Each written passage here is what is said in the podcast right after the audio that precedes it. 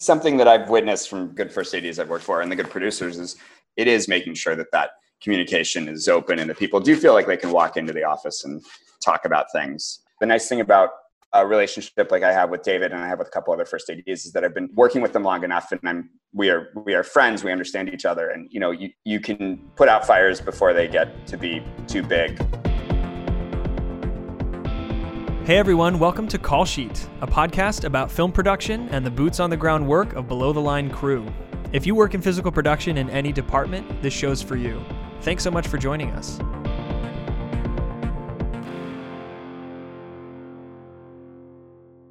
Welcome back, folks, and thanks so much for listening to Call Sheet. Once again, we're your hosts, Bryce Sirier and Kiku Terasaki. Hey, Kiku. Hey, Bryce. Today on the show, we're talking about the collaboration between the first and second assistant directors. We're stoked to have first A D David Webb back on the show with us. He was our guest back on episode two, where he talked about his work on films like The Irishman, Joker, Argo, Into the Wild, Da five Bloods, and Silence. Joining him today is Jeremy Marks, second A D on a lot of the same films as David, along with many other notable projects like Bridge of Spies, The Revenant, The Post, Ocean's eight, and West Side Story. Kiku and I had an awesome conversation with these guys. They're literally the best in the business, and we covered a lot of ground. So much that we decided to split their content into two episodes. This is part one, all about the working relationship between the first and second A D. We hope you enjoy. So today on the show, we're talking with David Webb and Jeremy Marks. We're excited to hear their insights on communication, problem solving, and building effective production teams. Welcome to the show, David and Jeremy. Hello. Thank you very much. So our first question is, how did you two first meet and start working together? What was it? It was the Vinyl pilot, and I was the second second A D on that, uh, and David was the first A D on that. Yeah, that was with Scorsese, and Jeremy had done Wolf of Wall Street, and so I really tried to, when I came into that situation, that's when I entered the Scorsese camp. I really wanted to get Jeremy and uh, this guy, Francisco Ortiz, the two of them. Like, it was so critical to sort of have a level of comfort from Marty so that it wasn't all new people. And so it was great. Because of Marty, they had this loyalty, and then we knew immediately, you know, we've just become uh, best of friends uh, from that, from the moment we met, really. It was great. That's awesome. But that's what happens, you know. You know, there's people that have proven themselves or whatever. It, that's... part of the reason why it works so effortlessly. The way we set the department up, we don't really do a hierarchical sort of thing. We do a, we do from Jeremy and I down, but from the two of us, we really split all the tasks and prep. You know, depending on what I'm doing, uh, Jeremy's doing a whole other thing, and you know, it's super complicated. Well, I think that's a great transition into how the relationship between the first and second A D is so vital to the success of the production. Could you guys both speak to that? How do you view your roles both individually and also as a partnership? So basically the first A D is with the director and the D P. The three of us are the front line of making the film, you know, and then we have all our keys right in line with that. You know, the production designer is kind of a separate entity in a way, and the costume designer, obviously insanely critical. And then the second A D is liaison to all those people, all the heads of departments, but really importantly, the U P M and the line producer and the location manager. You know, I'm with those guys like, okay, this is what we're doing, and sort of like my hand on the on the pulse of what's happening kind of artistically, you know, the point of the spear. And Jeremy is basically making all of it happen with that, inside that vision, but he's actually allowing for the execution of the vision. And so he's the one that's actually relating those desires to the money, as it were, to, to the management. By the time they come back to argue with us, he's kind of like smoothed it all over. You know, because it's like, Jeremy, this is what we need, blah, blah, blah, you know, and then he goes, somehow smooths all over, and then by the time it comes back, it's not like, what the fuck? It's more like... It's a softer, it's a softer what the fuck. Yeah, it's like, what the heck? yeah, yeah, exactly. Totally. What the heck? Do you lay out options? You know, it's interesting. I mean, the first A D is on set, in a normal environment, I'm I'm have the luxury of being glued to a computer and a phone at all times and accessible by all people. So there's a little bit of, you know, the the directive comes from upon high, comes from on set, and then it's it's making sure it's executed properly and whatnot. And I think that, you know, the nice thing about a relationship like I have with David and I have with a couple other first A Ds is that I've been working with them long enough, and I'm we are we are friends. We understand each other, and you know, you you. you can sometimes smell things before you know where it's going, and also know how to, you know, what the, what the potential problems are going to be. And so maybe what helps is being able to come with a couple of suggestions and being able to uh, put out fires before they get to be too big. I think the salient point about a second idea is that it's really easy to demand shit, you know, like, oh yeah, we need this, you know, he's got to make it happen. Yeah. Somebody actually has to make the calls, find the things. It's a really difficult job, man. It's like, you know, it's really, and I really think about that. One thing to like demand, another to bring it, to make it happen. And that's what a second A D does. That's amazing. How do you approach that, Jeremy? For those who are starting out, how do you develop the wherewithal to take those demands and galvanize all the people that it takes to to make it happen? Two things come to mind right away. I mean, one is you have to do your homework. I cannot say enough about how important being prepared for things are and being mindful of what could happen, what scenarios are likely. And, and you know, in terms of the the nuts and bolts, you know, my day starts, I'm the first person on a film set essentially. And I'm usually done with my my call sheet, which is what I will put out at the end of the day to tell people what to do. I'm done with it by the time um, we start shooting, so that I can sort of free myself to to begin to deal with um, the the trauma of the day and whatever else has changed the next day. So that's one, being prepared. That that would be my first part. And then the other one is just, um, you know, it's open communication with people that's so valuable, and and learning what what people want.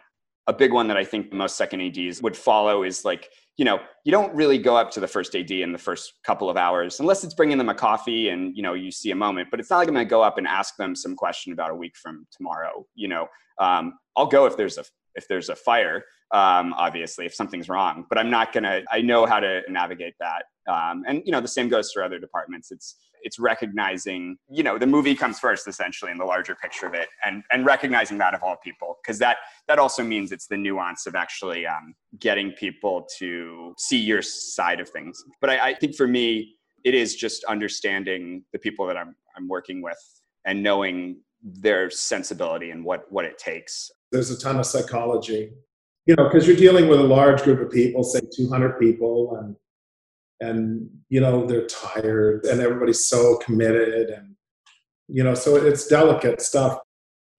And so like the call sheet. So Jeremy basically does the call sheet, and then at lunch, you know, we talk about it. He literally comes in and goes like, you know, the call sheet. Sometimes our conversation is basically he'll like throw it in front of me, and then I go like, hmm. And he goes, hmm. And I'm like, good. And that's it. That's our conversation. You'll you'll usually find a typo, I have to say. Yeah, I find you know. a typo for some weird reason, but um, but it's the weirdest thing. We sometimes, right, Jeremy? We don't yeah. are so familiar with each other, and we know how we both work. We don't actually have to say a word about it. It's just, it is. He just has it the way it should be, and it's just, and I know it is, and and it's just that obvious. But we've also we've also laid the groundwork in prep, so it is just the redundancy there of of making sure that the day before, certainly by lunch, hopefully we've we've encountered whatever could change things. Um, and and I do I usually I have three questions at the start of the day that I know I need to get answered by like nine a.m. and I'll find my my moment to just slip those in. Sure. So here's one thing we did. I think I told you guys about this on Joker. Is um, remember Jeremy how I would meet with Todd and Larry on Saturdays for like two hours or whatever. We'd have brunch together every Saturday. Right. And we'd go through the week's work, you know, and then I would take that, all the notes from that. And what we were doing is confirming. We'd go through all the week's work and our schedule. We'd have the whole thing there, making sure the number of extras are right, cars, everything, so that we weren't on a Wednesday at noon saying, oh no, we need like, you know, twenty more burning police cars. Um, Anyway, I would do a list from that, and then the first person I call, like I would walk, I would literally be on the phone, Jeremy, okay, this is it. I'm going to just go type this up, but you better give so-and-so a heads up, like Mark Friedberg, the designer, you know, tell, you know, picture cars. And right, Jeremy? And so by yep. four, I would send, um, you know, a list of all the things to make sure everybody has their shit together to all the heads of department. But then Jeremy would have to like follow up on the weekend with all those people to make sure, did you see it? Did you see this? Did you, you know, and so it's all together. That was very effective though. Yeah, having the clarity is always, I mean, look, it's always great when you can get it straight from the horse's mouth and you can actually have that opportunity to, to confirm everything. Again, he makes it happen. You know, we literally from that go like, oh no, we need this and this and this. And then we get in our cars and leave. And he stays up all night. Yeah, you know, no comment on that one. But. Well, I love sensing between you guys too, like the just the mutual respect for the different responsibilities that you have to execute in tandem. You guys are dealing with so much overlapping information and so many things happening at the same time. So I, I love to see the regard that you have for each other. And, you know, I think that's key to you guys executing at the level that you do. Yeah, it's funny, you know, Jeremy, I would say like in a given day, so I'm with, you know, Marty and Rodrigo and then like the props guy and gaffer and grip and hair makeup, all those people on set. But Jeremy's spending all of that same time with the U P M, the producer, line producer, transportation coordinator, yeah. the production designer, the costume designer. And the actors as well. All the people that aren't actually on set, but they're the ones that, you know, I mean, they are literally producing the movie. Yeah, and, and laying the groundwork. It's an advanced team and, you know, making sure that we're, uh, we're, we're prepared and we're anticipating wherever we can, essentially. The, like I said, the movie's made on set. So, uh, you know, when I like to spend as much time as I as I can, I like to go in and kick the tires and see what's actually going on um, and find the value of of direct. I mean, not just David, but but going and actually having a conversation with whatever crew member it is, um, you know, with the gaffer or the key grip or, um, or, you know, the craft service person, just to kind of see where we are and what's what's happening. Um, so it's definitely, you know, when I can sneak away, I, I do. So. Yeah, and also when we have big scenes, like, you know, he, you've got it. Like, we're, I'm always like, Jeremy, Jeremy, you got to come help. And, you know, do, like, just because I can feel sometimes, say the background's not working or whatever, and you kind of need an expert to just come in and, like, do the finishing touch, you know, like the. So, and that always works out well.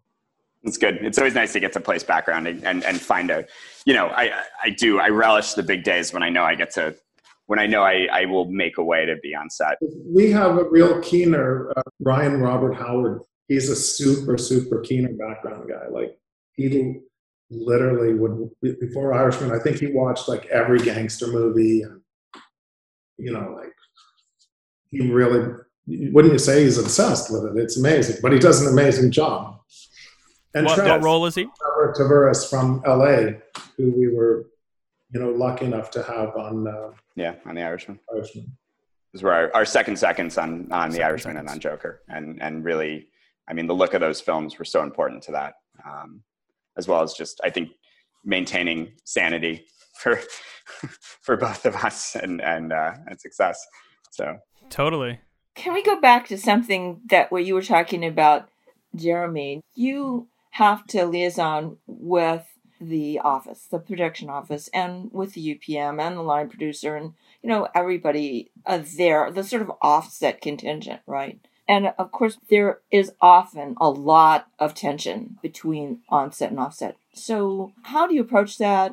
You know, how do you think about it? Yeah, I mean, definitely, I, you know, I think what's worked best for me is just actually communicating with people. I don't really like texting. I don't like emailing as much as I prefer at least a phone call. I mean, you know, a face-to-face conversation is great. Um, but I think the value of that level of communication has been kind of lost in our in our uh, digital world. And so I definitely think that direct communication um, helps. Just breaking tension where you can and recognizing, reading people, and, and again, knowing, um, picking your moments and realizing that. And at the end, we're all hopefully working towards the same goal.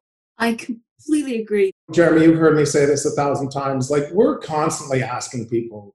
asking stuff of people, you know, I mean, that's what we're doing is always asking to do more, do it faster, yeah, give more, more, more, more, more, more, never less, less, less, less. So we're always asking more of people. And sometimes you get bad reactions. Um, and, you know, my philosophy is a bad reaction at that moment in five minutes is going to be less. In one hour, it's going to be really less. And the next day it's gone, because everybody is working together. And so, you know, you just have to recognize that all humans react differently. You know, some are like stone cold killers. They just look at you and like, uh-huh, I'm going to do it. Others literally are, you know, whatever it is. We know the psychology of people by the time, you know, once we're in it. You kind of know, like, the smooth operators to the, um, you know, the whole spectrum.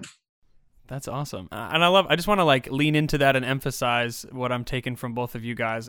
The a phrase that you said, Jeremy, is break the tension, right? You have to confront it. You can't hide from conflict, because otherwise it's going to bottleneck. And it's just about learning how to deal with that conflict in a way that's respectful and also direct. Yeah. And, and making sure, I think, people understand your intentions. You know, everyone's entitled to the requests. There's a reason they're making them, and then trying to unpack them and, and figure out what that actually is and where it comes from. And, you know, sometimes it can just be having, having had uh, my second child while I was shooting. Um, I can tell you some days it's just, you know, the baby didn't sleep, and you better, you know, hope that you're not the second person I see or the third person. But um, even that, you know, ac- accepting that, that that happens and, and moving on is, uh, is beneficial. Um, totally. People have lives outside of the film set, right? Remember as well that we are bound to a budget. And so when you're asking for things, all of this stuff, and, you know, people have a right to respond in a way that's like, well, I, where am I, how, how am I supposed to pay for that? Or how does that happen? And that's where the negotiation comes in, because we're definitely responsible filmmakers, uh, citizens, fiscally responsible in our own lives and with, you know, the company that's put their trust in us. So we want the biggest and best thing possible, but we also have another philosophy, and another thing we always say is that we make the film that we can afford, and that's the film we're making, you know. And I always tell people that. It's like, let's just make the movie with what we have, the script, whatever the budget is. You know, we make the movie that we can afford to make, and we're going to try to make it better with our resources by being smart. And, you know, that's why you've hired highly educated people. But, um, you know, that's basically the game. We're not asking for stuff that, you know, demanding that stuff be delivered that can't be in a in a real world. We live in a real world with real dollars and real deadlines and real bottom lines. That's awesome. So we'd love to shift a bit to talk about scheduling. How do the first and second A D work together to keep all the moving pieces of the schedule on track and well organized? You know, we're tasked with making the production schedule, and it's it's prep as well as the shooting schedule, and it's, you know, it's really our responsibility. It's like probably the main prep responsibility, and leading that charge, like with all the scheduling, everything, the meetings. In the case of like Marty, um, you know, we have, say, one hundred five shooting days. And so, you know, we're, we've got movie magic. We trade it back and forth. But what we do, and Jeremy and I put up like a big calendar on the wall, and we have stickers. And, you know, we have the whole movie in front of us. We always arrange our desks so that we're both looking at it all the time. And then as everything comes up, and it's always changing, there's so many moving parts. And, you know, we have a list of actor availabilities, sometimes color-coded, you know, with so many different people and what their spreads are going to be. Like, it's kind of insane. The whole thing is like so insane, you know, and like, and location availabilities and equipment, bulking stuff together. So you're not like bringing it back and in and out, especially in New York. So that's one thing we do together. And, you know, I completely rely on Jeremy that we are sitting there, you know, we're doing our work, and then we'll be like, what happens if we did this? And so he'll go over and go like, hey, what about this? Mm-hmm. Yeah. How does that? Okay. And then I'll maybe something. And so it's definitely a meeting of the minds as far as like what that final schedule is going to be. And that's, and we always arrange it. So everybody on the whole crew knows about the board. So we might not have a schedule published, or it might be in flux, but I, we tell every single head of department that board is the latest thinking, no matter what you see printed. So that everybody's got this, you know, the developing plan you know, Jeremy and I really do that together, applying all the knowledge that we're gathering up from our journeys through the production. You know, on a Clooney movie, we call it the war room or whatever. Our office is definitely the war room on these uh, movies. Well, that's great. I mean, I'm really glad you brought that up because we did want to get that level of detail about how you work yeah. and the fact that the department heads come in and look at it. Yeah. You come into an office and you got to give us a space to have all the people meet. You know, this is where we communicate in person with the stuff there. They're saying, well, why can't you do this? I need it for my construction, you know, including the construction coordinator, like everybody.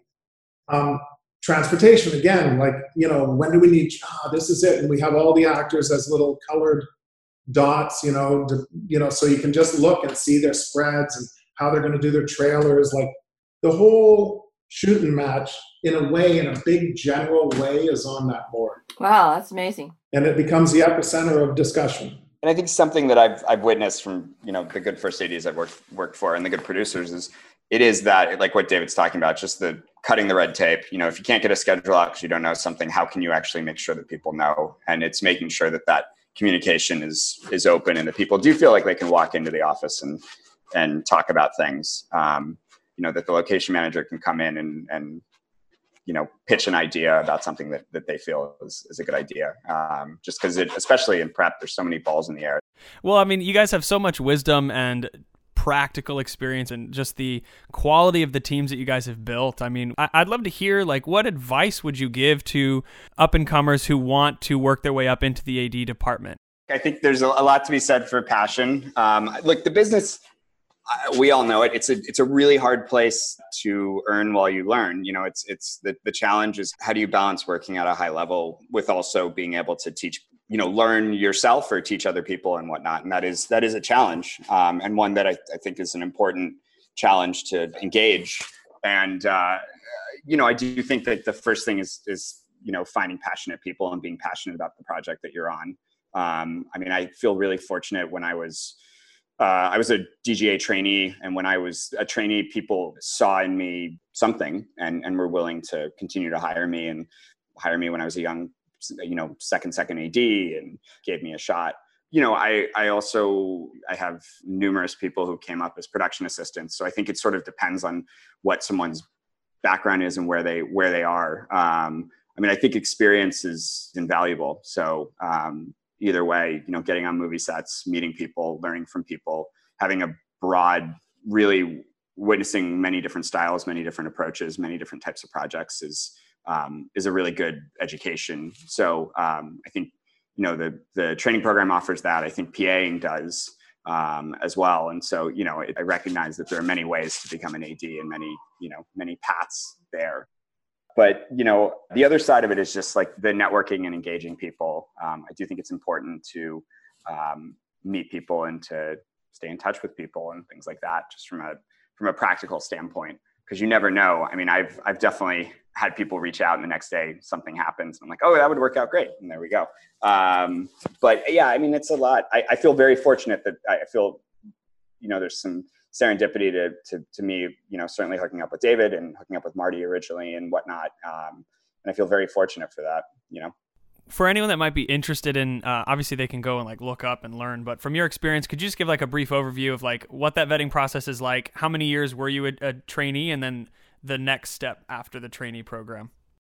Yeah, it's a it's a two-year program. There's one in, in L A, and there's there's an East Coast and West Coast program, one in L A, one in New York. Um, there's an application process, which is a written exam um, that I think now is done online, and then there's a couple rounds, a couple of rounds of of interviews, essentially, to whittle down to a group. I think New York is somewhere like five to seven. L A is like twenty, um, and you know it's a two-year program. They um, you're working. Your responsibilities are pretty much uh, in line with being a production assistant.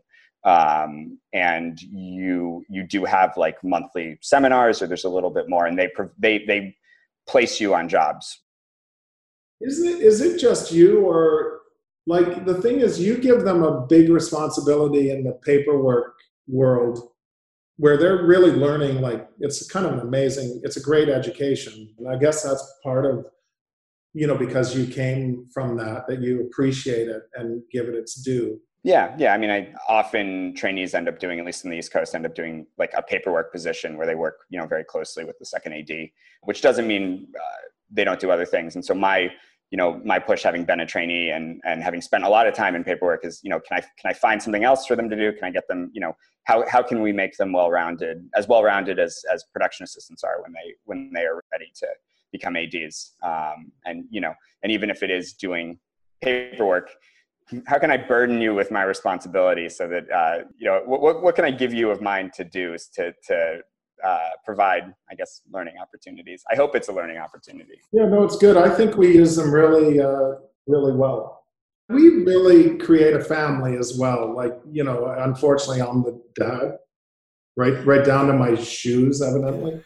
But, um, you know, we treat everybody with respect, you know, and love. And it's it's really like, it's that whole George Clooney, that life is uh, too short. And, you know, he's always been like such a great humanist. And, you know, a lot of, I, I mean, I think I had it before, but a lot of his vibe sort of after eight, seven or eight films really rubbed off on me. Um, you know, of that kind of like family kind of thing, you know. And Marty definitely encourages that. And Spike is all about love and respect, you know. Love and respect, capitalized. Okay, so what is it you guys love, each of you, about the work? I really just love the filmmaking process. It's we've been really lucky. We get to travel all over the world, meet incredible people, get to be in like Taiwan for nine months, or Berlin for six months, or London for seven months, or Africa, South America.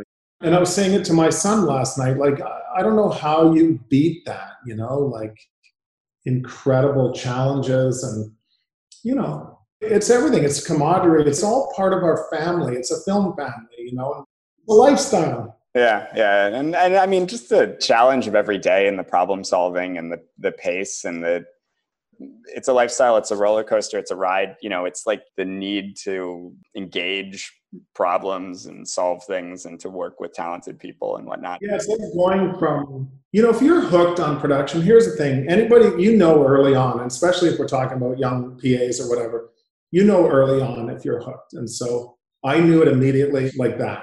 And what I recognized was that it was like this incredible adrenaline. It's and it's an addiction.